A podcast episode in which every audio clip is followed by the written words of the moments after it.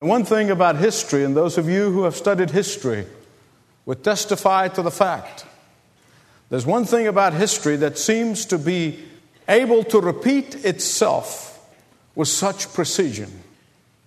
One of the repeated events in history that you see throughout the Bible is that immediately prior to the judgment of God, there seemed to be perversion there seemed to be corruption, there seemed to be hostility toward God.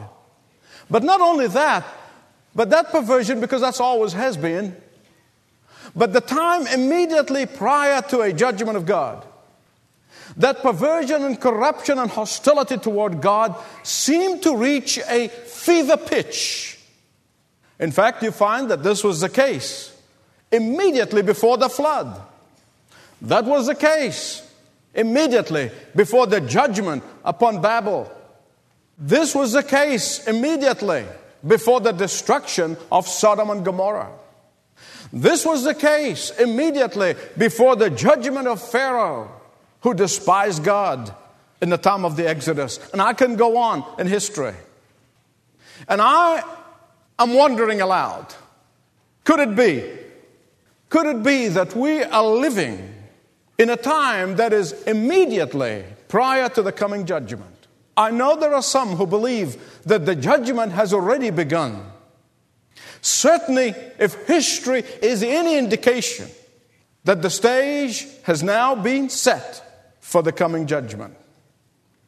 Well, look around you at the perversion, corruption, hostility toward God. Just look around you. Today, we have defiance and hatred toward God's Son all across the globe. There is rampant corruption and perversion even among those who claim to be Christians. We have homosexuals in the pulpits. We have abortionists on church boards. We have sexual abuses of children among the clergy. We have greed and covetousness among the so called prosperity preachers. We have unbelief in the hearts of millions of those who fill the pews in churches across the world. Millions of people pack out churches during time of national crisis, but as soon as the crisis is over, they back to worse form of idolatry than before. Some institutional churches have become nothing but social clubs or fraternity with a building with a cross on top of it. The gospel of Jesus Christ as the only way for salvation from the judgment that is to come has been replaced by the gospel of tolerance and by the gospel of political correctness. Even some of the elect today today have opted for entertainment instead of the preaching of the Word of God. Look around you, and if history is an indication of what happens when perversion reaches a high crescendo, then full blown judgment is around the corner. And that makes Psalm 14 to be a very relevant psalm indeed today to us. Psalm 14. The fool says in his heart, There is no God. They are corrupt, their deeds are vile. There is no one who does good. The Lord looks down from heaven on the sons of men to see if there anyone who understand, any who seek God. All have turned aside. They have together become corrupt. There is one. Will evildoers never learn? Those who devour my people as men eat bread and who do not call on the Lord, they are overwhelmed with dread, for God is present in the company of the righteous. You evildoers frustrate the plan of the poor, but the Lord is their refuge. All that salvation from Israel would come from Zion. If the Lord restores the fullness of people, let Jacob rejoice and Israel be glad. Father, we pray in the name of Jesus that you would open our spiritual eyes, that we will see the magnificent truths that can only be found in your word. And we pray that in that mighty name. Amen. David was inspired by the Holy Spirit of God. to be privileged to be able to peer into the very proceedings of the heavenly courts. David was given this rare privilege, that rare honor, to be able to get a glimpse into the inner sanctum of God's courts. And there he tells us three things basically. He tells us in verses 1 to 3 of Psalm 14 about the court summons. And then he tells us in verse 4 about the court's summation. And then he tells us in verses 5 and 6 about the judge's sentences. First, he tells us about the court's summation. Now, I want you to imagine in your mind, in your vivid imagination, I want you to imagine a courtroom. And the judge is sitting on a high bench. And there in the dock, as a prisoner, is humanity. Keep that visual picture in your mind in order to understand what David is trying to tell us in Psalm 14. Here's the human race is sitting in a dock under the accusation, being accused of total depravity, totally depraved. The height of depravity, says the scripture, is a denial that there is no God. I want you to listen carefully to what I'm going to tell you. Man's deepest desire is that, that there is no God. And that desire in man's heart is so strong, it's so powerful that it turns into a religion. The fool says in his heart, There is no God. Now, you cannot understand who is the fool here without understanding who is God. David does not use the name Yahweh or Jehovah here in this verse 1 of Psalm 14. But he uses another name for God, El, E L. You say, what's so important about that? It's very important. Because the name Jehovah always communicates a different character of God than the name El. There are people who would like to stick to one of God's character and deny the rest of the character of God. They like to concentrate on the love of God and they like to ignore the justice of God. They rather focus on the mercy of God and ignore the judgment of God. But you see, all of God's character, they have to go together. You cannot separate them. Jehovah in the Old Testament communicates the covenant making God. The word Jehovah communicates that the God who's our provider. Jehovah communicates of God the giver. It communicates of Jehovah, God our sustainer. Jehovah speaks of God's generosity. Jehovah speaks of God's graciousness. But El, on the other hand, represents the God who revealed himself in the Bible. The God of moral absolutes. The God of moral standards the God who demands something out of us. Now, put it in this light. And this deliberate choice of the word El by the Holy Spirit who inspired David for God. Now you understand the description of a fool. Listen carefully. A fool, therefore, includes the atheists, but not only the atheists. A fool here includes the agnostics, but not only the agnostics. A fool here includes the indifferent. The word here includes everyone who worships a God of their own image. Everyone who wants a God who does not change them. Everyone who wants a God who does not challenge them. Everyone who wants a God who does not demand righteousness out of them. Everyone who wants a God who does not demand anything out of them. Everyone who wants a God who does not judge their morality. Everyone who wants a God who does not condemn their corruption. Everyone who wants a God who does not demand their exclusive allegiance and loyalty to Him. They include everyone who wants a God who does not demand to be accepted as the only truth. All of this comes under the rubric of a fool. You know, fools come in all shapes and sizes. I read about the little boy who has atheist parents, and he could see the foolishness of the lifestyle. And one day, he get frustrated when he became a teenager. He looked at his parents. He said, Why do we fight against God so much when we don't believe in him? I can tell you that young man is not a fool.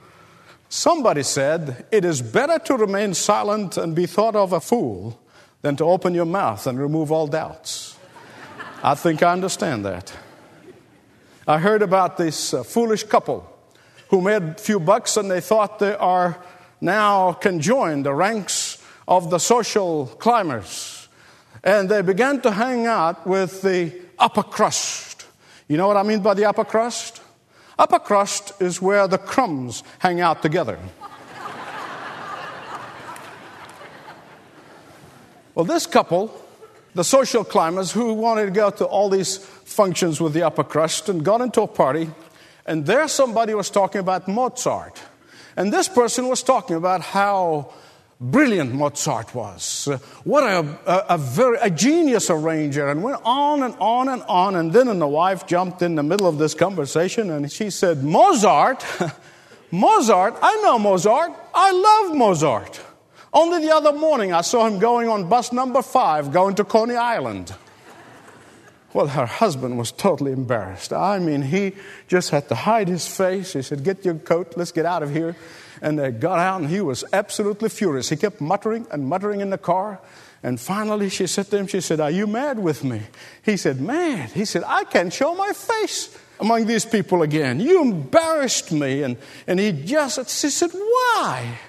He said, Everyone in the world knows that bus number five doesn't go to Coney Island.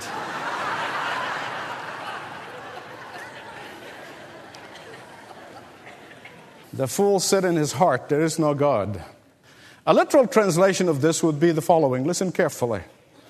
The fool is the one who denies the God of the Bible. The fool is the one who denies the God who has revealed himself in his word. A fool is the one who refuses to accept God's injunctions. A fool is the one who rejects God's Messiah. A fool is the one who refuses to submit to God's moral absolutes.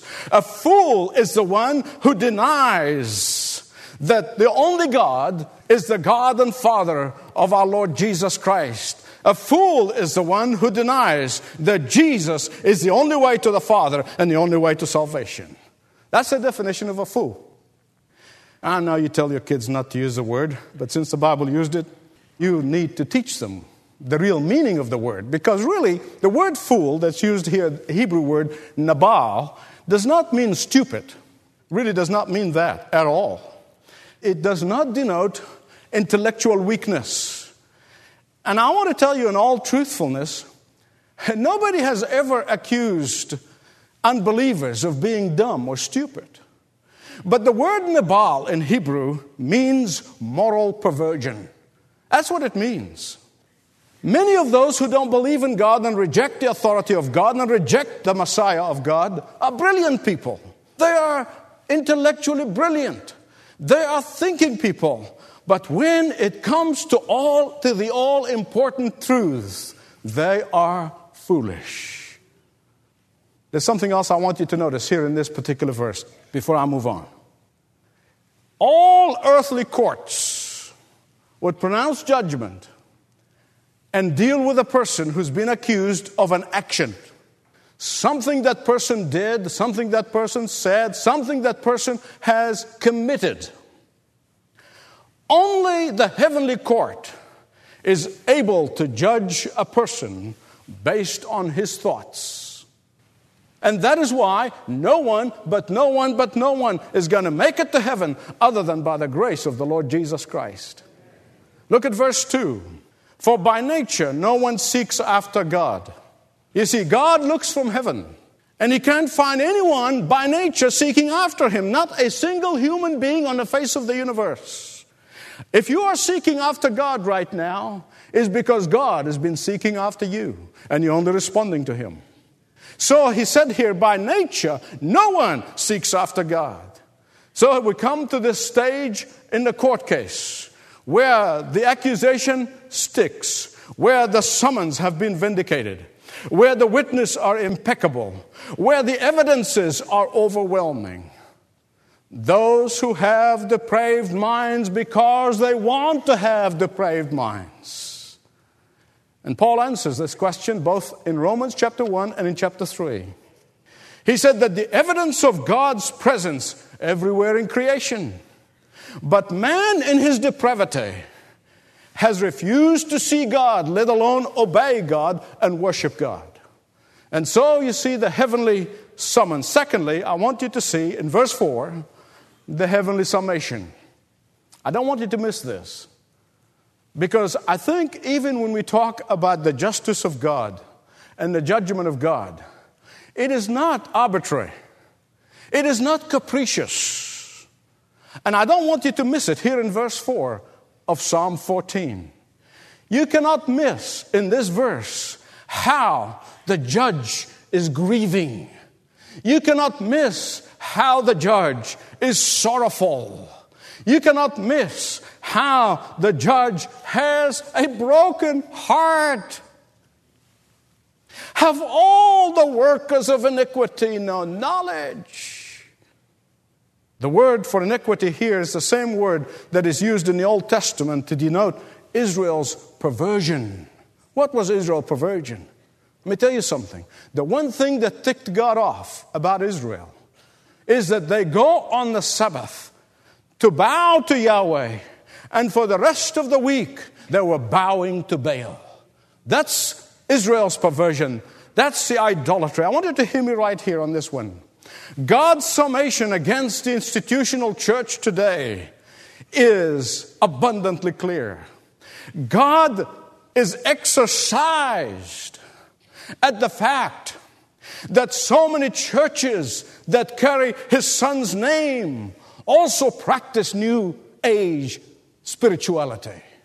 God is exercised as so many churches that have Bibles in their pews, they have Confucius philosophy tracts in those same pews. So many churches that name the name of Jesus also name the name of other religions. So many church goers believe that all religions are equally true. So many church goers bow to Jesus on Sunday and then they bow to money for the rest of the week. So many church goers say that Jesus is a way, a truth, and a life. And the summation of the heavenly court is now given. It is given. And it sets the stage for the coming judgment. And there, finally, you see the judge pronouncing his sentence. Verse 5. What is the sentence here? Is what he said Fear and dread is going to be the life's companion. That's the sentence. Fear and dread is going to be the life's companion. Why? Because no one can save themselves. Because no one will be able to have an excuse. Because no one can placate themselves from God's judgment. Because no one can stand in his or her own defense. Because there is no one who can stand in another person's defense. Therefore, the verdict and the sentencing is a life of restlessness, a life of fear, an eternal life of torment. That's the sentence. No wonder we're trying to find a pill for every sickness. No wonder we're trying to find solution to every problem. No wonder we are trying to look to an escape hatch in every challenge. No wonder we are trying to create a diversion to every stress. No wonder we are trying to run away from life's demands. Because man is under a sentence of restlessness, a sentence of fear, a sentence of dread and a sentence of eternity in turmoil. Had the psalm finished on verse 6, it would have been the most depressing psalm and the most depressing passage in the entire Bible. But thank God, it does not end on verse 6. If you focused with me on all that I've just said, and you miss what I'm going to tell you about verse 7, you miss the whole thing. In fact, you'll be thoroughly confused. Because this is like the first six verses is like a house that has no roof on it. It's like the first act of a play. You must understand verse 7. Because verse 7 has the good news. This is a very dramatic moment. Here, again, the scene is the court. And the judge already had pronounced the verdict. And he made the sentence. And the courts of heaven have adjourned. The verdict was in. And after the accused have been escorted out of the court, then all of a sudden, the judge reconvenes the court again. All of a sudden, in verse 7, we see the court reconvenes. All of a sudden, we see new evidence are coming into light. All of a sudden, new wonderful truth have been injected into the trial. All of a sudden, new hope for the sentence have been found. Listen to the verse. Oh, that the salvation of God would come out of Zion. What's going on here? What's going on? The judge has suspended the sentence for a period. Why? The judge wanted to see if anyone would avail themselves to that wonderful new opportunity. The judge will give all people everywhere the opportunity to be delivered from this sentence, to be delivered from this eternal sentence. The judge has now ordered a stay of execution. The judge will wait until he can see if anyone would accept the pardon that is offered by him. My beloved friend, I want to tell you on the day of judgment, political correctness will not deliver you. Acceptance of other religions as equally true that caused you to compromise your faith will not help you. Indifference under the guise of ignorance will not defend you. Excuses such as, What will happen to those who have never heard? that will not wash. Denominational loyalty will not speak for you. Buddha, Krishna, Muhammad, and the rest of them will be in the same boat as everybody else. There is only one who can speak for you, and his name is Jesus. There's only one who can defend you, and his name is Jesus. There's only one who can pronounce you guiltless, and his name is Jesus. And he has already said, There is no condemnation upon those who are in Christ Jesus. Now, if you have never ran to him, if you've never cried to him for cover from the judgment to come, you can do that today. That's what verse 7 is all about. Who came from Zion? But the virgin born, son of David, God's anointed Messiah, through whom and whom alone there will be salvation. If the coming judgment creates a dread in your life, if every time the thought of the coming judgment causes you discomfort in your heart, chances are you have not submitted to the only one who can save you on the day of judgment. And you can do that today. You can submit to Him today. You can invite Him into your life today. You can accept His seeking after you today.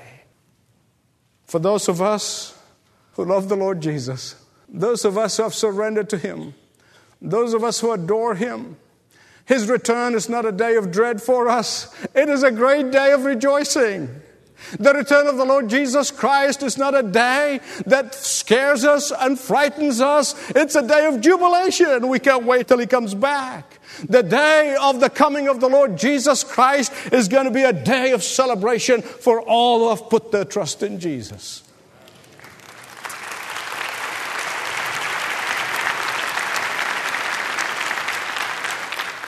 I'm finding myself lately being crying, Come, Lord Jesus. Come, Lord Jesus. Looking forward to the day, not dreading it. Because those who are in Christ Jesus have passed from judgment into life. And so can you, and you can do it today. If anyone would say, I have sought after God for so long and I can't find peace, it's because you have not responded to His seeking. Today, you can surrender and stop running. And you can say to Him, Lord Jesus, come into my life. I repent of my sins.